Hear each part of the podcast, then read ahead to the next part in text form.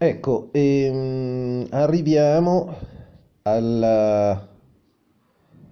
praticamente al termine della prima parte della nostra storia, cioè eh, appunto il periodo che va dal 45 al 64, con l'evento che in quel lasso di tempo ha segnato più di ogni altro eh, la politica e la storia degli anni a venire e che ancora oggi, eh, a detta di tutti gli storici, degli studiosi e dei ricercatori, eh, ha creato conseguenze che ancora oggi ha influenzato, influenza negativamente eh, il nostro mondo e non soltanto il nostro mondo, ma la politica globale. In quella fine del 1963 e in quel fatidico 64, eh, con il passaggio di consegne tra il presidente Kennedy e Lyndon Johnson, un passaggio forzoso dovuto all'assassinio del presidente Kennedy, cambia radicalmente, eh, inizia a cambiare radicalmente la geopolitica eh, mondiale, prendono definitivamente piede in America le forze conservatrici, eh, l'Italia ehm, non eh, prosegue più nel suo cammino verso le riforme e l'applicazione completa e democratica del dettato costituzionale, con il piano solo, abbiamo già detto, eh, Confindustria e gli ambienti militari, oltre che mafiosi, facendosi scudo con i maggiori partiti conservatori, eh, la destra democristiana, la destra del Partito Socialdemocratico, la destra eh, anche dei socialisti, l'ala più oltranzista eh, filoamericana e l'MSI appunto bloccano eh, questo, eh, questo, questo, processo di riforme che si era innescato con l'arrivo del presidente Kennedy negli, alla politica degli Stati Uniti e, e con eh, l'avvento di Moro alla segreteria della democrazia cristiana, nel 1959 e dopo il congresso di Napoli del 62 con l'apertura definitiva alla sinistra democratica. Ecco, l'assassinio di Kennedy eh, che ha coagulato attorno a esso tutta una serie di forze ultraconservatrici e lasciatemela passare questa cosa, al nocciolo parafasciste, ha portato a, uno, a una svolta a destra definitiva e mai più cambiata della politica americana, soprattutto della politica estera, che ha creato tutti i problemi che abbiamo avuto nei decenni successivi fino ad arrivare a oggi. E parlando dell'Italia, questa svolta a destra ha fatto svoltare a destra anche il nostro paese. E come diceva Pasolini, uno dei più grandi intellettuali italiani, anche lui assassinato da questa destra, e di cui parleremo ampiamente nel, e molto approfonditamente nel prossimo, eh, nella prossima parte, cioè quella che va dal 64-65 al 75-76. Come diceva Pasolini, si innescherà quella spirale di degenerazione antropologica del popolo italiano su base consumistica, al cui centro saranno personaggi come Cefis, Gelli, Berlusconi e tutto l'ambiente pseudo-conservatore della democrazia cristiana, con a capo Andreotti appunto, che faranno riferimento a quell'enigmatico servizio parallelo che è stato il noto servizio o anello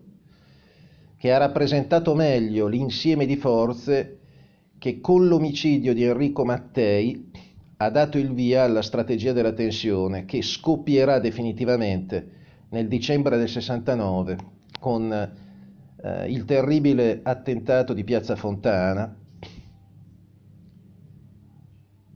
che darà inizio alla terribile stagione del terrorismo nel nostro paese, un terrorismo che quelle stesse forze di destra monopolizzeranno, terrorismo fatto di estremisti di destra e di paragolpisti e dal 74 in poi manipolando il eh, finto anche lì ne parleremo approfonditamente, gruppo delle Brigate Rosse, eh, infiltrandolo e portandolo poi a diventare una, una, una formazione di estrema sinistra, ripeto, manovrata dai servizi e dalla stessa destra che ha voluto le stragi e gli omicidi di Kennedy, Moro e Mattei, porterà appunto al rapimento e all'assassinio di Aldo Moro e alla defini- definitiva deriva eh, antidemocratica e mm, in un qualche modo, eh, come dire, ehm, aculturale e priva di qualunque afflato eh, portato al bene comune che si è rivelata la politica poi che da Tangentopoli è arrivata fino ad oggi. Non dimentichiamoci che anche la stessa Tangentopoli è stata molto probabilmente un'arma usata per eliminare Craxi, eh, il quale con tutte le ombre che ha avuto nella sua gestione del potere è forse stato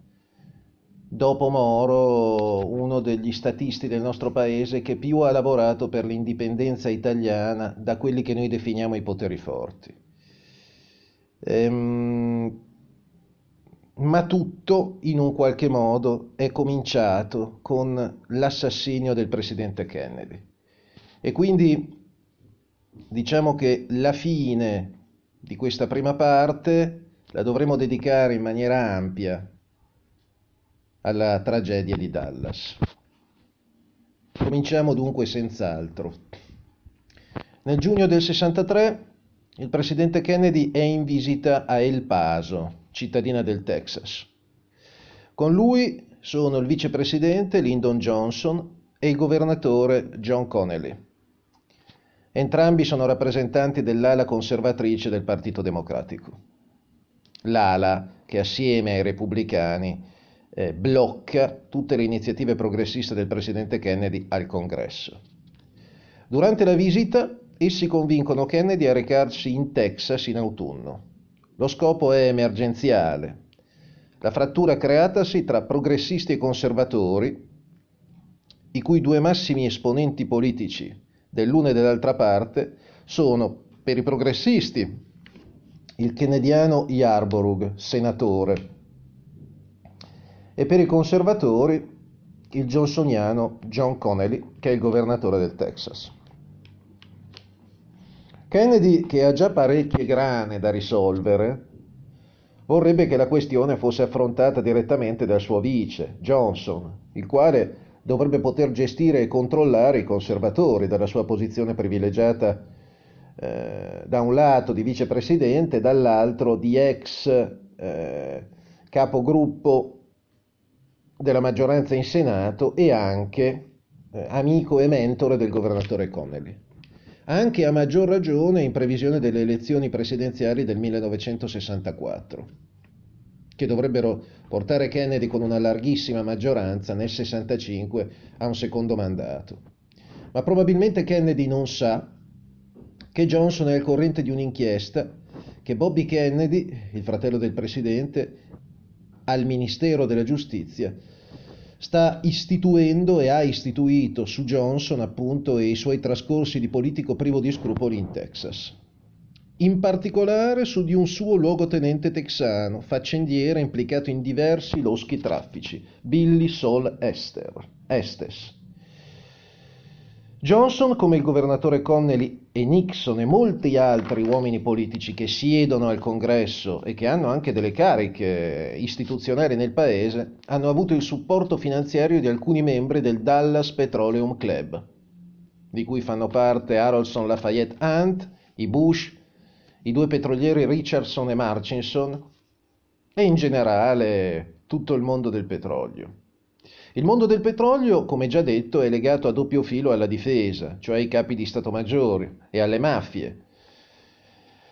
Ripetiamo appunto il caso Mattei, no? dove la mafia ha dato appoggio logistico e anche operativo agli uomini che hanno sabotato l'aereo. E ricordiamo appunto di Carlos Marcello, che faceva le riunioni assieme agli alti esponenti dell'industria petrolifera americana. Il tutto era tenuto insieme dai rapporti gestiti dagli uomini della CIA e dagli agenti a contratto della CIA. Johnson, non dimentichiamolo, da senatore era soprannominato il senatore del Pentagono. È documentato che per diversi mesi Johnson ha insistito a destra e a manca affinché Kennedy vada in Texas. C'è in ballo anche la visita che il presidente dovrebbe fare al centro aerospaziale di San Antonio, una creatura di Lyndon Johnson e del deputato, dell'anziano deputato alla Camera texano molto potente Albert Thomas, anche questo legato a doppio filo con Johnson e i grandi gruppi petroliferi e finanziari del Texas. Il centro aerospaziale è appena stato costruito e può diventare un polo d'attrazione per il Texas da molti punti di vista. Si tratta insomma di molti soldi che entreranno in diverse tasche, soprattutto in quelle di Johnson e di Albert Thomas. Quindi loro sanno quanto Kennedy tenga alla ricerca spaziale e eh, vorrebbero, sarebbero molto contenti che il presidente vada quasi a fare una forma di inaugurazione del centro, anche se il centro è già eh, in funzione.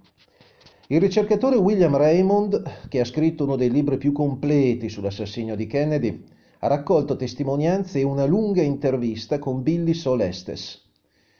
il famoso braccio destro texano di cui abbiamo parlato prima, di Lyndon Johnson, su cui stava indagando Bobby Kennedy. Billy Solestes oggi racconta delle malefatte del gruppo texano che facevano a capo a Johnson e di cui Lyndon si era servito per la sua ascesa politica, una storia di corruzione, violenza e perfino di omicidi. Il killer factotum che lavorava per il gruppo texano, in particolare per Johnson, era Malcolm Wallace. Una delle sue impronte digitali sarà trovata tra quelle raccolte al sesto piano del Texas School Book Depository Building nel cosiddetto covo del cecchino da cui si disse che aveva sparato Oswald. Quindi un'impronta digitale dello scagnozzo e di questo killer di Johnson venne trovata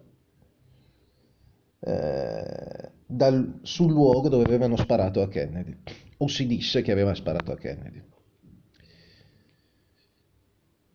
Bobby eh, non ha mai gradito la presenza di Johnson nel governo Kennedy e grazie alla sua posizione di ministro della giustizia riesce a muovere le pedine giuste per approfondire l'indagine su Lyndon Johnson. Ma l'FBI,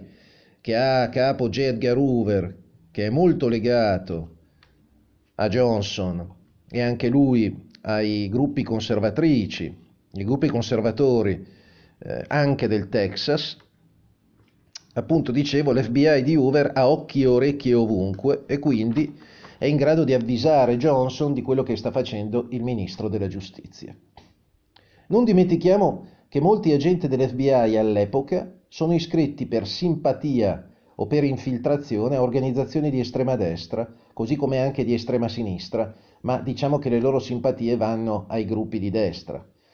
Eh, e che J. Edgar Hoover è di fatto un estremista di destra. Eh, odia i liberal, i neri, i gay, nonostante lui lo sia,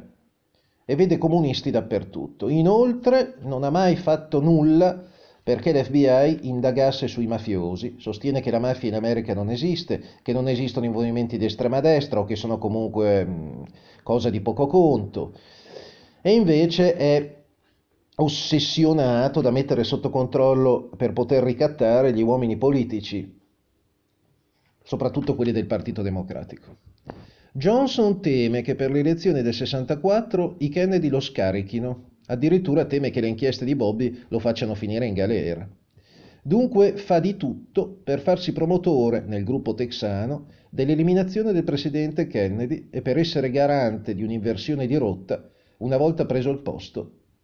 di John Kennedy.